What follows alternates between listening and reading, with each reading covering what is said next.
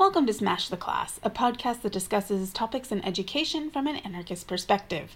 This project is part of the Anarchist Pedagogies Network, which seeks to create a space for anyone interested in anarchist education, regardless of expertise or background.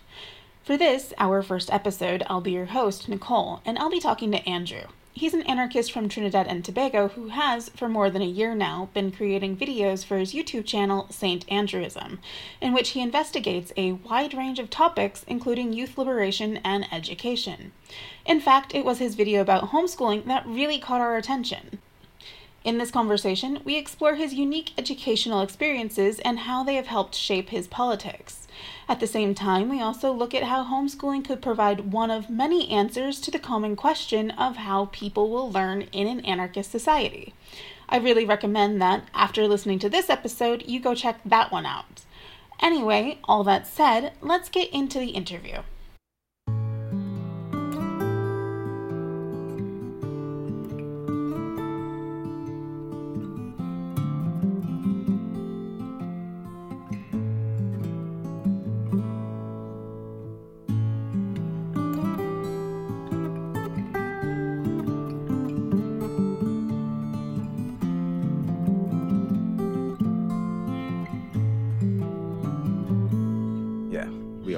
Anyway, it's like I'm actually really excited to be able to talk to you about like the homeschooling video that you had put out. Um, right. Especially because like this is an area where personally I don't have a lot of experience for it. Um, mostly because like I went to a public school for my entire entire career. Um, right. so I kind of wanted to talk a little bit about. Uh, let's talk a little bit about your personal experience. Right. Well, I mean, my personal experience homeschooling was, well, it was very varied um, from when we began to where we ended up. There was a lot of experimentation going on, and um, a lot of different styles were attempted, um, some more successful than others. Um, but what I ultimately settled on personally, because, you know, each person my family would have had a different experience, um, the style that I had settled on personally near the end um, really, really worked for me and really established what I would say is a good foundation for the rest of my life. And what kind of style was it that you finally settled on? Right. So I sort of um, ended up in a self schooling sort of approach to it. Of course, I did get assignments and stuff from my mom, um, but those usually I would get up early and take care of those and finish those in like an hour or two. and then I would basically have the rest of the day to pursue what I was interested in learning to do or interested in what I was interested in learning about. Um, and so I was just able to pursue them. Um, I dabbled in a lot of different things, sort of a jack of all trades, Renaissance man approach to things. But um, at least I can say now that I have a shallow um uh familiarity with a lot of different things so like whenever you were kind of setting your own self-schooling like what guided your goals or your choices? Um i mean it was really just what i was interested in obviously other than the stuff i was assigned. Um and so for most of that what i was interested in was related to um communication studies and was related to art and particularly writing. I spent a lot of my time writing short stories and books and you know just creative projects that I never really finished but in retrospect you know that helped me to hone and develop my abilities. So I'm really happy about that. I did also dabble a bit um in some science related stuff. I very briefly got into coding um, not enough to be able to put two lines of code together, and also a lot of Spanish, though I am not close to fluent yet. so it really sounds like there was a lot of very open, uh, like open opportunities for you to be able to kind of go through a lot of different options. Um, yeah. Did this kind of change for like your siblings? So my siblings were and are still on, you know, completely different trajectories from me. I'm the only one in my family who really took on that self schooling model sort of head on because um, one of my siblings ended up going back into school so that he could do labs in school because uh, he was very science oriented. Um, and then the others ended up going down different paths. So it really, the self schooling model really only happened to work for me as an individual. Because I, as an individual, I mean, my mom trusted me to have that internal drive to push myself to get those things done, whereas the others were a bit, they required a little bit more guidance, at least according to the standards of, you know, what our education system expects, which, you know, homeschooling is still influenced by because we live in a society. Yeah, that's kind of an unfortunate side effect, I guess. yeah, I mean, the full freedom of homeschooling or self schooling or alternative schooling, um, it's difficult for it to be completely realized because it still exists in the context of capitalist society. I would say, and one of the questions I would have from that is just like, so I guess it kind of requires like some familiarity. So you're welcome to tell me if you're not sure. But I was going to say, like, what kind of homeschooling structures were there available to you, like in the country? Well, we're not really limited by country or borders, whatever the case may be. So, you know, we had a lot of there are a lot of different styles available to us. There are a lot of different homeschooling styles, right? Mm-hmm. Um, there's deschooling, of course, um, which is a style that really removes itself, pulls away from basically everything you expect from traditional from traditional schooling. Um, all those learned attitudes and behaviors. Um, there's of course traditional sort of approach. Um, it basically mirrors the school style of public schools. You know, you have your textbooks and your workbooks and your tests and your homework and all that jazz. Um, there's, of course, the classical method, uh, which is based on the trivium. And for those unfamiliar, the trivium is a sort of a learning style that's split into three stages. The grammar stage, which is where um, people are able to, from the age of six to 10, are able to absorb and memorize certain facts. So that's the sort of soak in knowledge stage um, the dialectical stage, dialectic stage from ages eight, from ages 10 to 12 tends to emphasize the logic and the whys behind facts. So that's the sort of grow in understanding phase. And then the rhetoric stage from ages 13 to 18, um, that's what adds in the persuasive use of language and basically bearing fruit um, in wisdom. There's also the Charlotte Mason style, which um, is very much focused on like looking at a wide variety of subjects and looking at like narration and storytelling and that sort of thing. Um, at least Charlotte Mason is one I'm less familiar with, so if I'm wrong, y'all could call me out. Um, there's the unit studies approach, which would arrange um, all the subjects around a common theme and usually has a lot of hands-on projects. So, for example, the theme is ocean or something.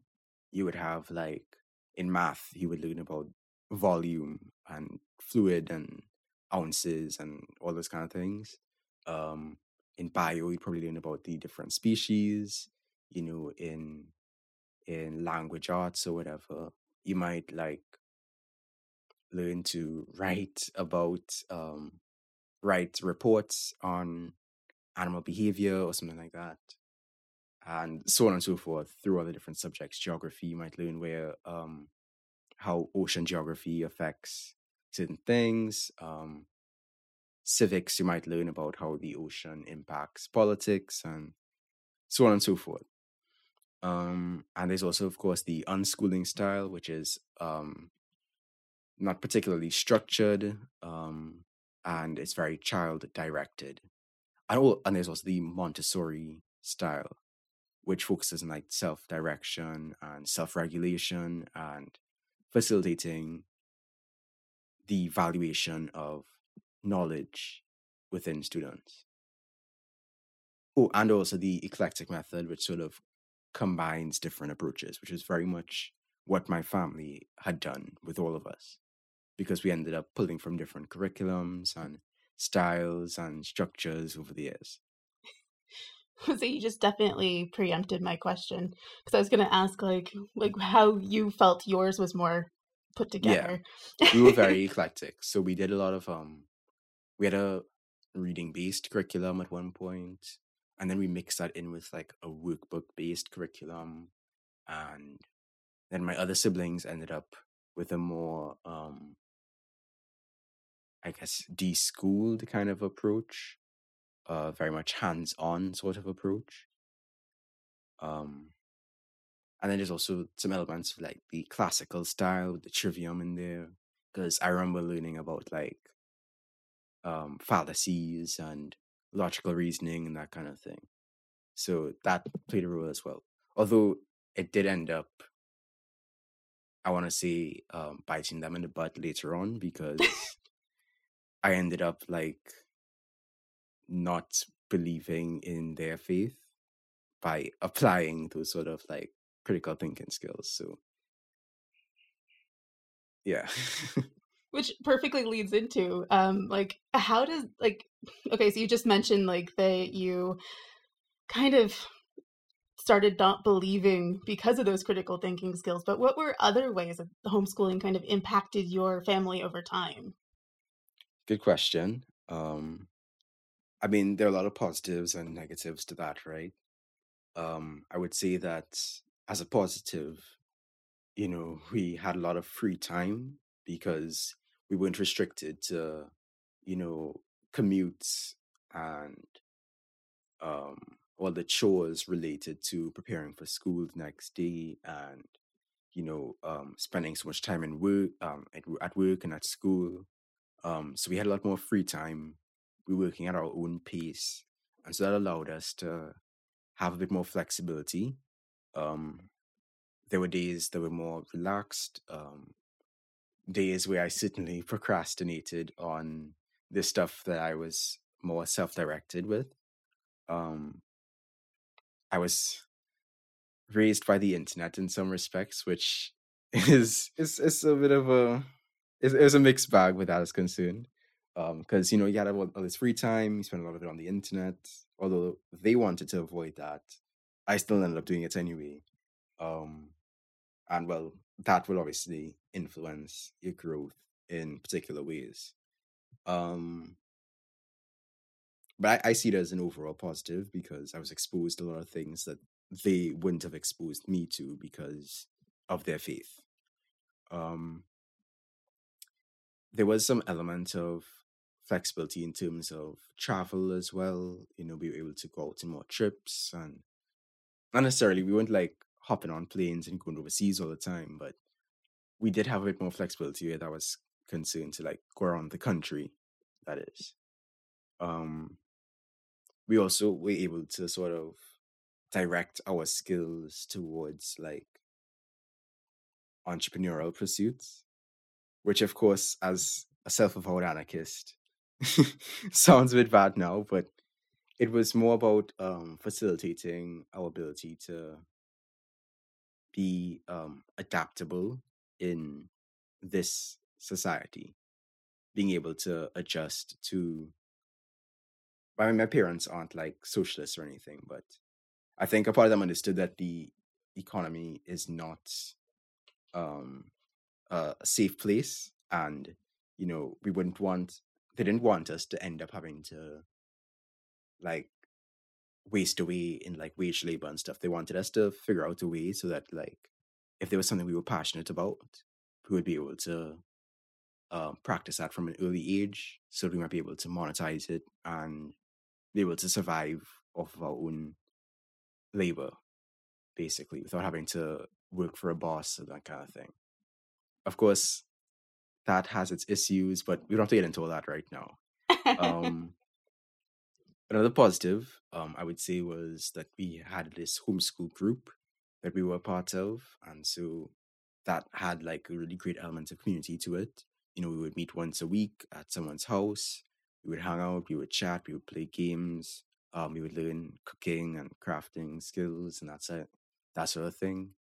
Um, and we also had like family days and graduations and Christmas parties and that kind of thing.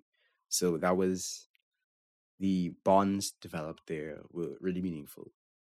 Um, but more on the negative side, because I'm talking about a lot about the positives and neutrals here. On the negative side, um, I guess this is more of a neutral, but spending a lot of time together. um, that I mean, ultimately, I think everybody needs their time alone, time away from the family, and that sort of thing. Um, when you're homeschooled, you don't get that as much. I mean, they tried to create spaces like around the house where we could just go to be alone and that kind of thing. But obviously, you're still in the house, so someone's still gonna call, someone's still gonna knock on the door, um, that sort of thing. So sometimes you know you just have to go and take a walk. You know. No, I um completely agree because I'm definitely even as I am now, I I've always been like that as well. So yeah, yeah, yeah. Um, there was also a bit of an issue with you know financial instability because we're by no means rich. Um, like I mentioned, of course, there was that whole religious element to it, which you know sort of pervades how they approach homeschooling and that kind of thing. There was a lot of emphasis on like you know devotions and Bible study and all those different things. Um, which you know as I got older, it as it was you know it was basically I felt as though it was eating away at my time. Things I'd rather be doing, you know, I'd have to sit down and you know go through all that. But that also um still affects them you know in terms of trying they they try their best to with my other siblings you know or they tried their best with my other siblings to also instill a sort of conservative christian sort of viewpoint and even then i hesitate to say um to, to use labels to describe those sort of things because so on one hand, yes, they are impacted by that heavily. But on the other hand, like most people, they can't really be reduced to one political label. So, you know, because of our background as people of color in a colonized country, there are going to be elements that are more like sort of radical in their position, even though they are conservative. So they are able to recognize, you know, the violence of colonialism and capitalism, even if they don't have all the right terminology and, you know, of white supremacy and all those different things. They can recognize those things. Um, so that's why I hesitate to put a label on them because I know, because even if it might be partially true, it's hard to reduce them to that, you know? Yeah, and like the the whole binary thing makes it Yeah, a little bit yeah, difficult to talk about, but like there's just so much new. yeah. nuance in all of this. Because people don't really, um, I don't know if people know how to engage with nuance sometimes, especially with regards to you know the intersection of you know race with religion with you know white supremacy. You know how all those things would shape a black person in Trinidad's perspective on a variety of issues. You know, there's a lot of context that people may be missing. So that's why I add so many qualifiers. No, I, I really understand because like I come from a very rural conservative background, but I definitely don't ascribe much to that. So Right, yeah. Yeah. And um I guess another negative would be although they did try in a lot of ways to provide social opportunities and stuff, Hmm. and I myself am a very outgoing and very social person, there were of course, as they are with everyone, you know, times where you feel a bit alone, you know. Um times where you wish, you know, you could be just kind of ties back to previous thing, just kind of out of the house, you know, able to just kind of talk to somebody. Um, and I mean, getting you know access to a computer and then later on a phone that helped. But of course, there's benefits. You know, as some people would have, you know, gone to school and had their friends they would have vented to and that kind of thing in person. You know, so well, I wouldn't say I, I like suffered or atrophied socially. Of course, there were moments where I felt a bit alone. So there's that. So, like with those communities, um, and also the kind of uh, the engagement that you're talking about with other people, were they easy to access? Like even if you were on your own, or could you? Did they have to be more structured? Or like homeschool group. Um, Yeah. I mean, for the most part, for most of the time we were in homeschool group, um, I didn't have like not everyone had like a phone or whatever, so we mostly just saw each other in homeschool group. Um, and it wasn't like structured when we saw each other. So usually what, we, what would happen is we would go by someone's house in the morning, we would play or watch a movie or chat or play a game or whatever the case may be. Um, of course, the parents tried to emphasize like no screens, that kind of thing, to have us like interact more. Um, but yeah, we would interact and stuff until about lunchtime. Then we would have all have lunch, and then we would have like mini classes where we did like cooking or crafting. I kind of wish I had stuff like that in school. yeah, it was so it was a good mix, I would say, of unstructured time and structured time. The unstructured time um outweighed the structured time. So although of course, you know, as children, we were always like, ugh, when we had to stop what we were doing to go and eat lunch and then go and start class and all that, especially if we were in the middle of like a really intense game of catch and rescue or something, you know, or tag or whatever. No, like I still see that now. So like even if you tell kids to stop their projects that they're working on in schools, they're just like, "No, I don't want to. yeah. I just want to stay here." but um but with all that in mind, I kind of want to look at like the politics of homeschooling. So like we were talking a little bit about like the conservative nature um that was part of your homeschooling experience and also just being able to, you know, build homeschooling to be a little bit more useful to i guess like an anarchist community or even anarchic values um, so what are some directions that maybe we could use homeschooling uh, not directions that wasn't the right word You're basically trying to ask about the potential of homeschooling for like prefiguration, Yeah. right?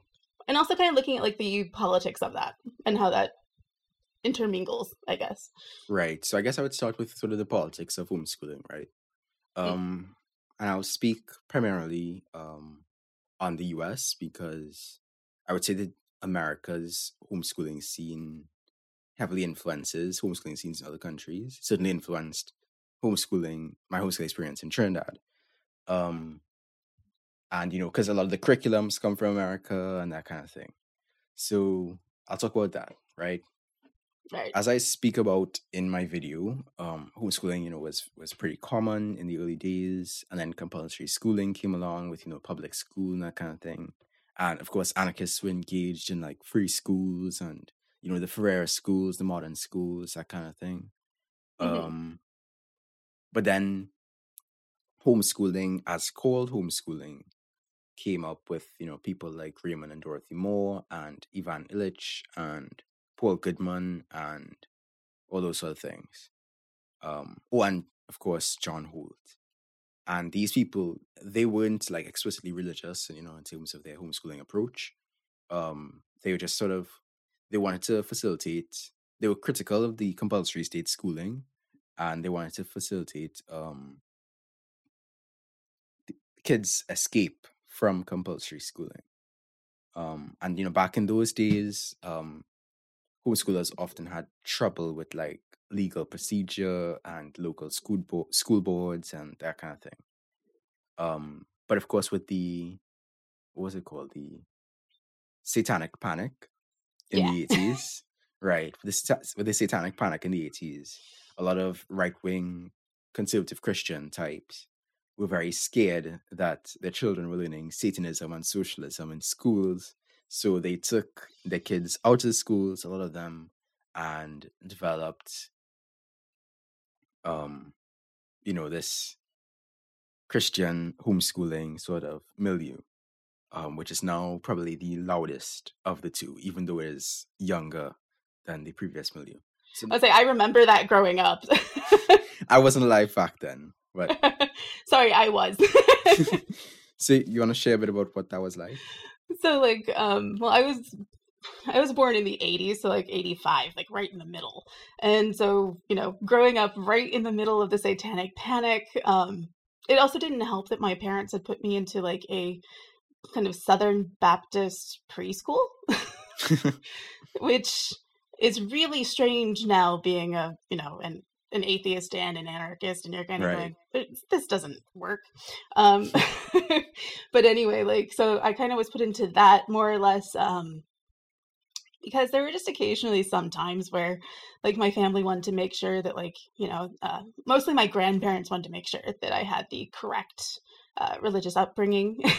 Right. And also that i wasn't being influenced negatively by whatever was on tv in the 80s like right I, I, keep in mind i was like five when the 80s ended um but yeah even in the 90s there was a huge upswing in a lot of these conservative uh christian evangelical people yeah. just like focus on the kids. family and stuff came up around yeah kind of thing and just pulling their kids out of schools and i remember like so many like in the beginning like kids i went to kindergarten with i still remember like in the like first grade second grade third grade some of my classes kept getting smaller because people right. like their parents were christian evangelicals and just pulling them out and you're just going like where where are my classmates what what the hell happened right but yeah, like I remember a lot of that. There was even a lot of it in the schools. Um, a lot of that messaging still persists even today, which is kind of wild.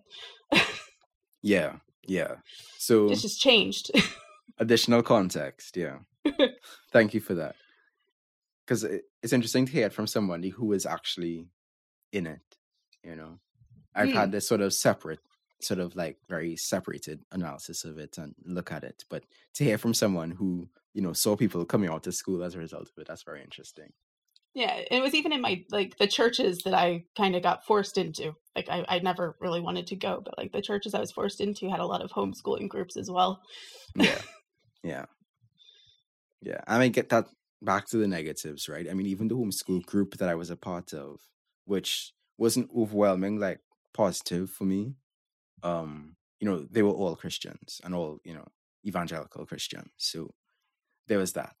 Um, I mean, I, I, I remember like I grew up with like Adventures in Odyssey and Lamplighter Theatre and those sort of things from Focus on the Family. Like Focus mm-hmm. on the mm-hmm. Family was like a big part of my childhood. Um, but yeah, so these sort of religious homeschoolers came about and you know, being conservatives, they were like, I don't want the government in my business and all that sort of thing. So, you know, they didn't cooperate with like local school boards and because they had the backing of these very financially equipped um, you know, like groups and think tanks and organizations, they were able to push for um free freer um freedom from like state oversight and that kind of thing. So they got a lot of state level freedom from government interference and that kind of thing. So these days, as a result, you know, there are what scholars would say about three main groups of homeschoolers with some outliers and overlaps. So there are the progressives who um, you know, would take their children out of school to free them from the constraints of traditional schooling and you know to sort of like allow them that unschooling experience um you have the fundamentalist christians and there are also smaller religious groups um involved in homeschooling as well but i'm not too familiar with what they're about. So i'll just talk about the fundamentalist christians you know they homeschool for religious reasons you know um bringing the child up in the ways of the lord and all that. And um the third group would be people who didn't intend to homeschool but for whatever the reason, they ended up getting into homeschooling.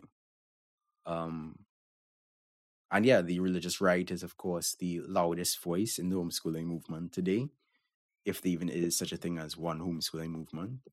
And um, I will say, though, one benefit to their efforts um, is the lack of um, government interference and the sort of rights that they were able to secure for people to educate their own children, which of course has massive, obvious downsides because a complete lack of oversight in an individualist, capitalist, you know, rightist framework leads to a lot of abuse, a lot of, you know, uh, indoctrination and that kind of thing. Mm-hmm. However, comma, obviously, public schooling is not a solution to that. And obviously, um, the government does not know what's best for people's children, right? So there's a, again, there's nuance here that you really have to engage with in order to like fully be, take part in the conversation, you know? So I would say that at least in the US, in the case of the US, of course, laws will vary from country to country. Um, having that freedom can be a benefit for us as anarchists. I'll get into the reasons why just now. Um, I mean, in Trinidad, for example, in our constitution, um, parents have the right to choose how their children are educated and that sort of thing. So we never really had to like fight for rights or anything like that, where that was concerned. Um, but to speak specifically about how we can take the potential of homeschooling for more prefigurative, radical lens. Um, of course, we have to recognize that homeschooling is a very middle class phenomenon for the most part. Um, so, as a result, very middle class phenomenon and is in many parts a very religiously driven phenomenon. So, as a result, you know, the politics involved in that are going to be you know, in within the capitalist um, framework, whether it be liberal or conservative or around there. Um, obviously, when it comes to homeschooling, it's very financially precarious, even for middle class families. Um, there's often the case where the mother is usually expected to, who's usually the educator, is usually expected to still pick up some sort of something on the side to supplement if the breadwinner can't completely sustain the home. Um, that was something we saw through the pandemic, even with like the remote learning. Yeah, yeah. There's there's definitely a very heavy gender component to that, mm-hmm. and you know navigating those gender politics is extremely important. You know, if, even if you have your anarcho family, um, you might want to interrogate that whole assumption that certain members of that family are expected to take on that certain care work or education work role. Mm-hmm. Um, but I do, however, still think that like anarchist families could come together and um, develop homeschool groups of their own, homeschool movements of their own. Um, but the approach will obviously have to be different. And this is the more speculative side of what I'm seeing here. Mm-hmm. Um, the more conversational side of what I'm saying here because I obviously don't have all the answers. And I'll be interested to hear from and sort of bounce off other anarchists to sort of um, hear their side of things and how they think. So I'll just present what I think for now. And then afterwards we could chat about it. Okay. Um, I think that considering the financial precarity of homeschooling, I think an anarchist approach to homeschooling would require some sort of um, cushion of resources and support or a pool of resources that uh, the various families can draw from. Um, we also want to make sure that the experience isn't alienating or isolating. So, sort of redirecting to a more um, creative and interconnected and stimulated education experience for the kids would have to be Mhm. important, of course. Um, you don't just have them in their individual bubbles and then, you know, they occasionally cross over with the other families, you know. You want to have them integrated in a community because you want to develop their ability to engage in community and that sort of thing. Um, also, another thing to avoid, um, which is something that the early 20th century communes hadn't avoided, was that sort of isolation from the wider struggle. Um, avoiding that is very important. So even if you have, you know, your little anarchist family circle, homeschool group, whatever the case may be, you know, you want it to be outward facing to some Mm-hmm. extent, you know, to have these families involved in broader community efforts and broader socializing and educational um, crossbreeding with children in the community who are not able to be involved in sort of things, you know, sort of extending that education experience to those who are not as fortunate. Mhm.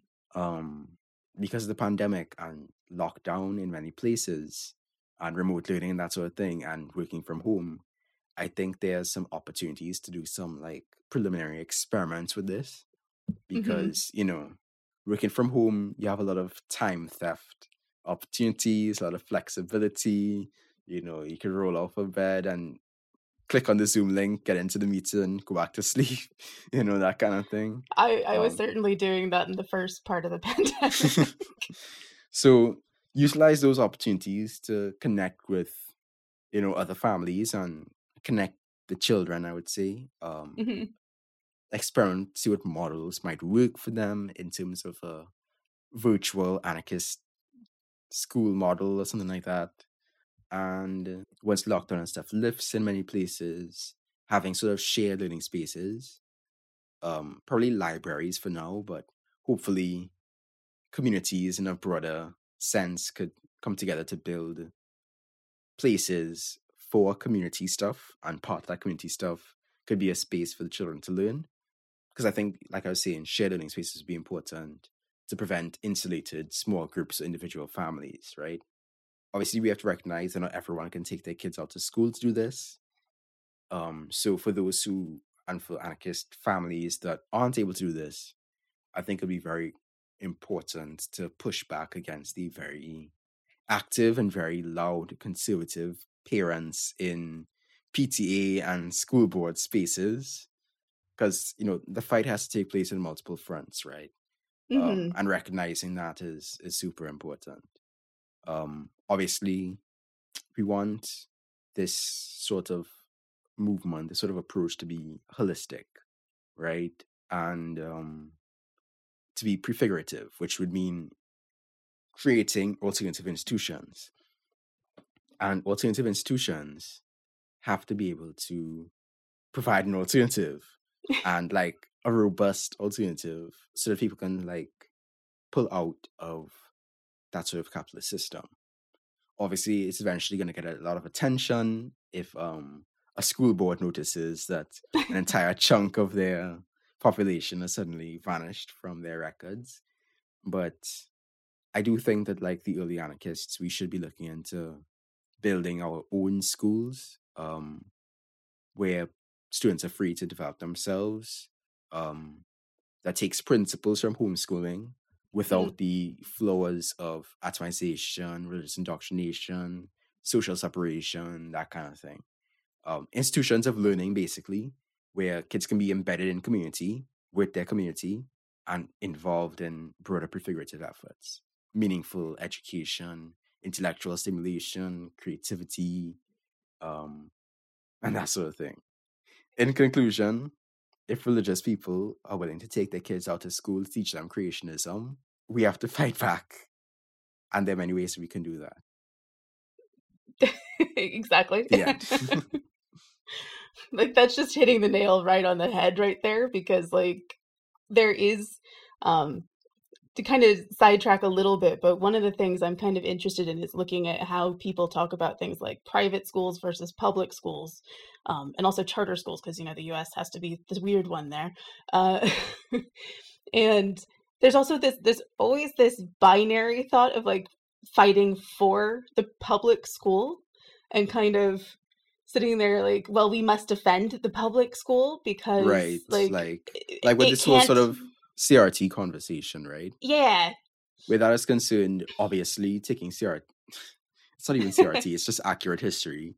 Out yeah. of schools taking that out of schools is clearly a terrible thing yeah At the same time, however, comma, you know, there is the whole aspect of public school is never going to produce radicals, and unless we're building an alternative to that, we're just going to have generation after generation being recycled through this capitalist education system and having to go through the same process of unlearning all that indoctrination, where instead we should have a loud and vibrant and robust alternative to that, to both reactionary homeschooling and Mhm. also liberal state schooling, you know? Sorry, I'm trying to find this quote because, like, literally, you just hit something that like has been part of my research, Right. uh, and um, it's by AJ Muste. He was talking about like labor unions, and he was working on like labor education specifically. Um, and so something that he had said was, and I'm going to quote it now, is labor needs education and must develop its own educational program and system, since it would seem as silly to let your enemy run your mind as to let him run your union. In fact, Yeah. it would appear obvious that if he runs your mind, he certainly will run your union too, whether your mind realizes it or not. Exactly. Exactly. and as soon as you said that, that was the first thing that just like came into my mind. And he wrote that in 1928. Wow. Yeah, I mean, some things don't change, right? That's nearly a Yeah. hundred years ago. But it really is true, right? I think that um people neglect, people have been neglecting the fight on the well, I wouldn't say anarchists have been neglecting it because anarchists of all the socialists, I think, have been the most involved in critiques of education and developing alternatives. But um we can obviously carry the torch, right? So I think that for the um child having sorry for the that's a very awkward way of phrasing it for the parents who are anarchists for the parents who are anarchists um i think looking into this sort of approach is good because i mean sure you may be engaging your children with you know critical thinking skills and helping them to develop like a good critique i mean if you are doing that i know some people aren't which is a whole nother kind of worms but if you are engaging your children to be you know politically conscious and that sort of thing um i mean even if they if they're still part of the public school system they're still gonna end up with problems right because you're still gonna end up having to be on the i wouldn't say like, like the back pedal basically basically sort of responding to what they're being taught rather than being more proactive Mhm. um reactive rather than proactive so yeah Yeah. and that's kind of the same argument I see, like, even with the, like I mentioned, the public and private schools, is that instead of actually being proactive and going, okay, what can we do? What can we do instead? How can we, you know, do something differently? Um, and we've seen it throughout the pandemic as well. Like, I experienced it kind of personally a few times, and it's like, so much of it has been reactive. So instead of, hey, like we could try this or we could do that, or, you know, um, Yeah. they're just kind of going, well, we need to talk. Uh, we need to talk about mask mandates, and you're kind of going, why? i mean like that's that's the that's thing not right what we should be talking about. That should be there anyway. yeah i mean that's the thing right capitalism is fundamentally reactive right hmm and whereas a socially anarchist society is going to be one that is proactive so it involves a reframing in your mind of how you approach particular issues which is why i have this video on my channel called why revolution needs therapy because that unlearning process is one that you have to undergo if you want to actually engage and create a more radical society, a more socially robust society. If you are continuing to, you know, ignore, you know, those sorts of unconscious parts of yourself, um, you're gonna end up coming up with sort those sorts of sort of honestly dead end approaches, like fighting on the enemy's conditions and on the enemy's battleground. No, like that's exactly it. but there's also something that you had mentioned um, that I want to go back to because I think there's like uh, mostly because like it reminded me a lot of some of the stuff I've been reading kind of in the last couple of months. Right. um, so you were talking kind of about like not isolating, looking outward, building commu- uh, building towards community efforts, kind of like, you know, going into the wider movement instead of doing what a lot of like com- uh, communes had done, which was just kind of These isolating isolated themselves. pockets and bubbles. Yeah. Yeah, because like a lot, I know a lot of the schools that I looked at that did this. Um, yeah, they didn't turn out very well, but I mean, There there, are one- some. There are some that are pretty successful. Mm. that's what I want to say. Um, there are, there is, what's the word I'm looking for? There is a, a track record here. mhm, There is a precedent here in terms of having sort of alternative schooling institutions outside of the anarchist modern school movement. There was also, and there is also, um, various iterations of sort of democratic schooling and free schooling and um, Mhm. Sudbury schooling and um, what's that other one called? And Montessori schooling and mhm. all these different sort of approaches that have like a proven track record of working. Obviously, they still have to operate within a capitalist framework because we live in a society, but there is a precedent there, and we should be looking to see what we can learn from them. yeah. I was just gonna say that like a lot of the commune ones were the ones that had a lot of the struggles, Yeah, and they were easier to dismantle uh, in many aspects. Like the democratic schools are actually pretty cool, but from what I've seen, yeah, Uh, they are. um but what you actually had reminded me of like as soon as you kind of said like the libraries and um kind of looking at ways in order to not isolate yourself was there's a book called silk stockings and socialism um, which is talking a lot about uh, the textile labor union or the full fashion uh, full fashion hosiery union in philadelphia. Um, and towards the end of it, they start talking about a lot of the stuff that the union had done, which I think is actually really cool that could be brought in that actually um, build on what you were saying and actually reuse that, which is that they kind of developed their own little like housing communities where they would give uh, usually union members, but uh, anyone who really needed it, a house in those communities. And these communities, each of them, uh, the ones they had planned, they only really built one, but each of the ones they had planned were ones that had like sports uh, facilities. They had a school for kids, even if the mom, uh, even if the mother wasn't working. So like if she was a housewife, um, Right. Because they're like, hey, we like people need to get a break, Right. um, and they had like you know the libraries and all these just different kind of community centers that were built around like building the actual community and trying to build that into like Philadelphia itself. Yeah. Um, and so as you were talking, like I was sitting here thinking, it's like that would actually be like a really good way of handling that, like building these kind of community centers that everyone could come live in. yeah. Yeah. And I would add to that and say that um I don't know something about what you said just now sort of clicked something in me, um and reminded me of something, which is that when we are approaching this sort of anarchist schooling method, I want us to also remember um to deschool our own minds and shed the assumptions about education about schooling that comes from the public schooling model, right? So, for example, shed the assumption that school has to take place five days a week. Shed the assumption that school has to happen in one building in one day. Shed the assumption that school has to take place from a set time in the morning to a set time in the afternoon.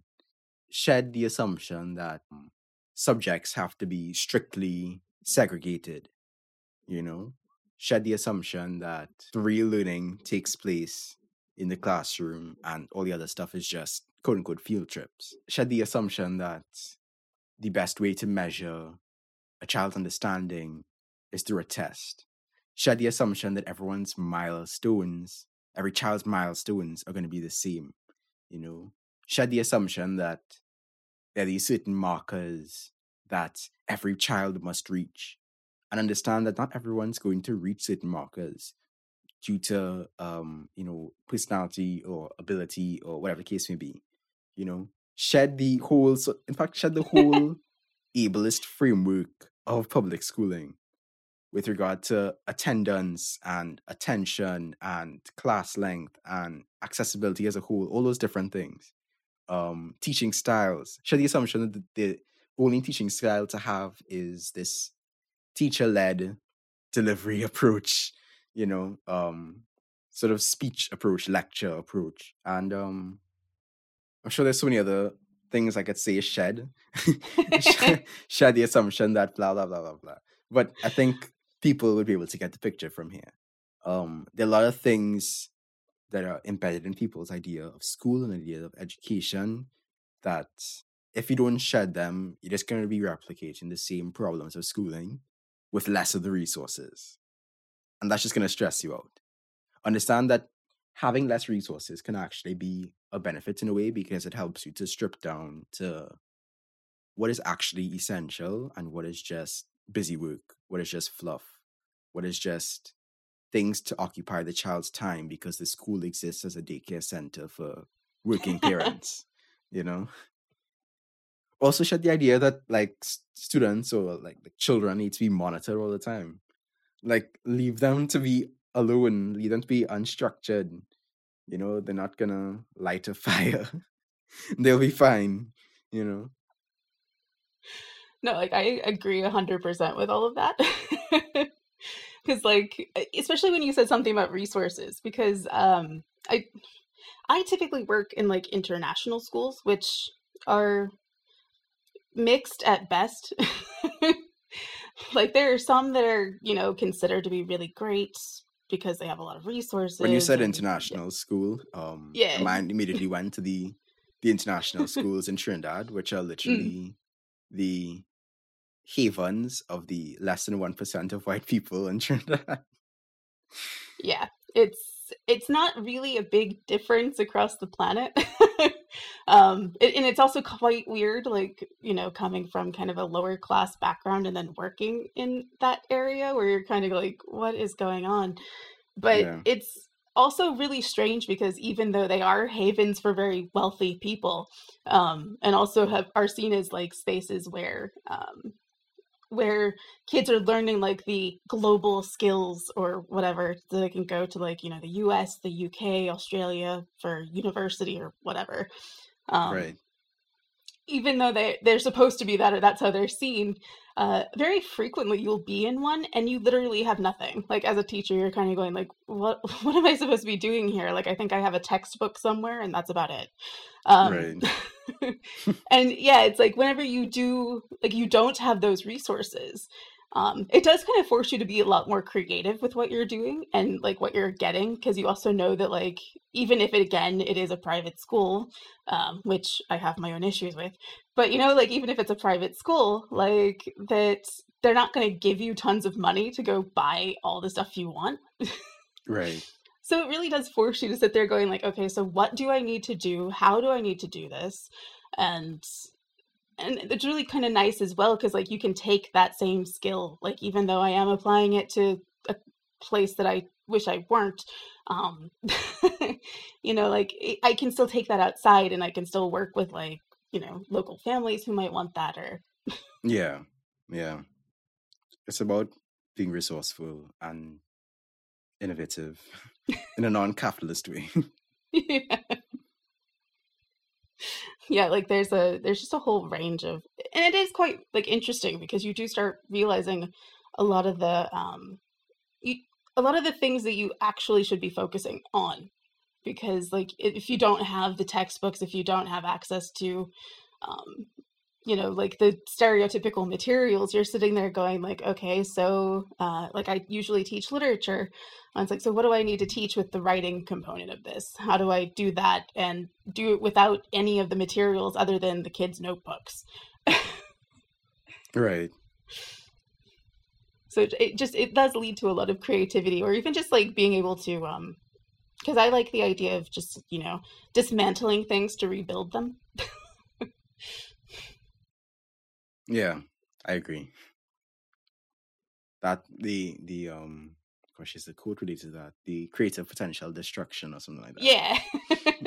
something like isn't it Colin Ward? I think so. Something yeah, so, there we go. along those lines, yeah. he nodded for me, so it's like, yeah.